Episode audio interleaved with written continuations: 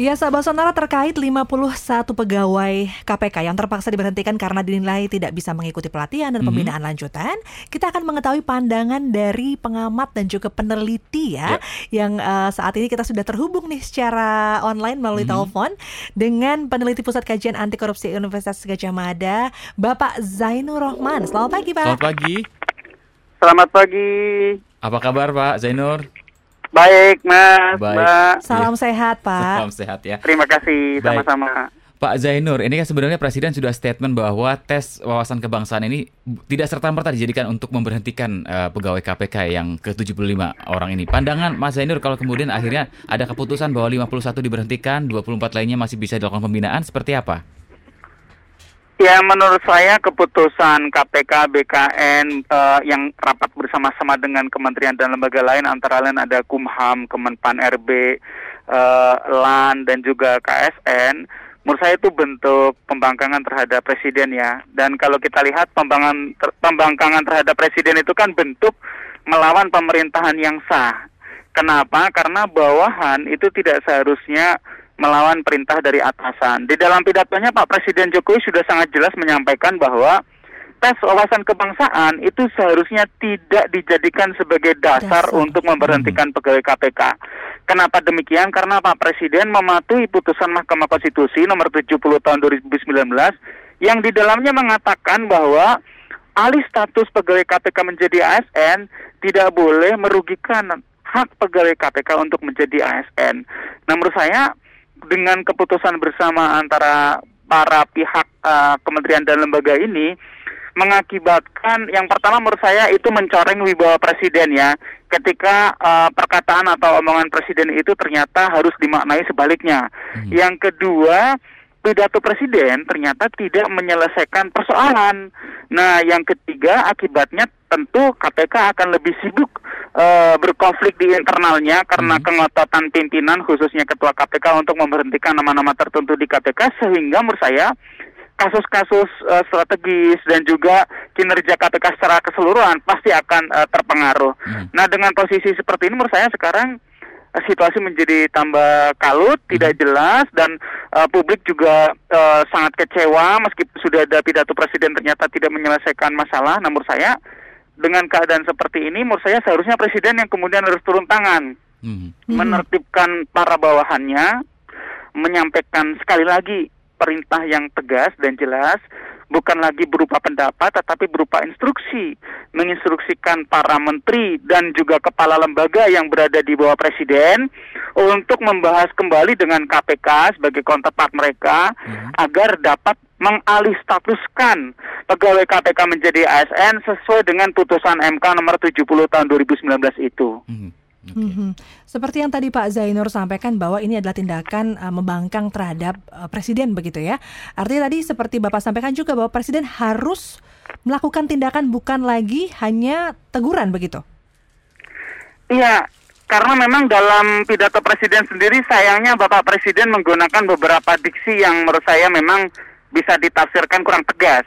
Misalnya okay. Bapak Presiden menyampaikan kalimat uh, berpendapat. Nah, menurut saya untuk level kepala negara mm -hmm. itu sudah bukan lagi pendapat tetapi perintah. Nah kalau Zainur Rahman seperti saya atau uh, Mas dan Mbak itu kan berpendapat gitu ya. Mm -hmm. Tapi kalau presiden memang seharusnya adalah perintah, uh, direction uh, atau instruksi begitu. Nah seharusnya sekarang ya diinstruksikan kepada BKN, LAN, Kemenpan RB dan Kumham untuk mengalih statuskan pegawai KPK sesuai dengan putusan MK. Nah, memang sayangnya adalah presiden kan memang tidak dapat melakukan perintah kepada KPK.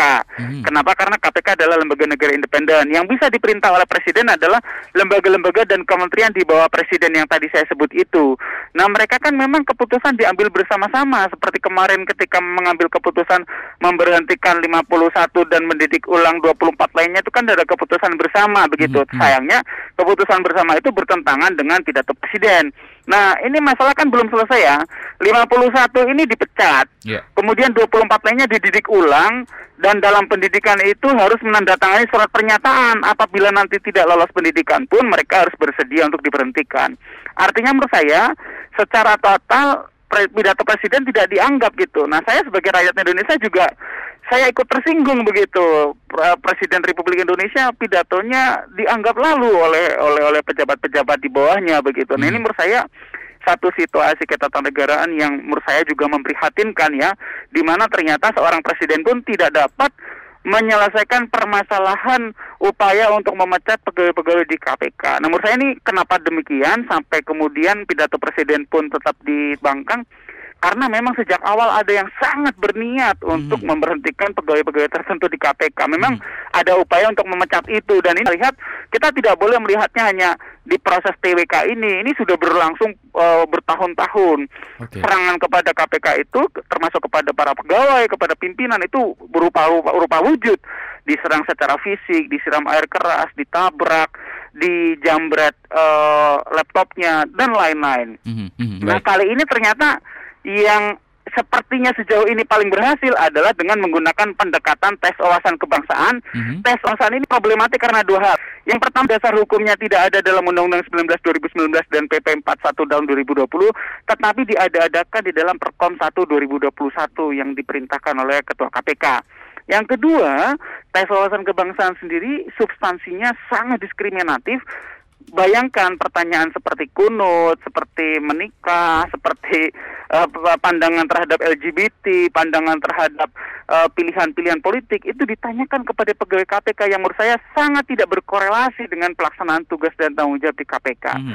Ini memang satu upaya untuk memberikan stigma kepada pegawai-pegawai KPK yang akan distigmakan dan sudah distigmakan sejak awal Taliban, kadrun, radikal. Padahal kita tahu di antara nama-nama yang dipecat itu kan uh, bahkan uh, jangankan Taliban uh, di dalam teaser terbaru video yang dikeluarkan oleh Wasdok itu kan beberapa yang diwawancara itu bukan ber, beragama Kristen, Buddha, Katolik dan mereka mengatakan saya bukan Taliban, saya Saliban. Bagaimana mungkin saya seorang kadrun, saya seorang radikal. Baik. Kadrun itu sendiri kan sebuah stereotip yang yang yang rasis ya dan itu digunakan untuk menyerang pegawai-pegawai eh, KPK. Ya, Mas Zainur, apalagi dengan sekarang KPK masuk ke dalam ranah eksekutif, mudah-mudahan Presiden akan bisa eh, kita nanti responnya seperti apa ya untuk bisa menyelesaikan ini dan KPK akhirnya bisa fokus untuk kerja-kerja pemberantasan korupsi.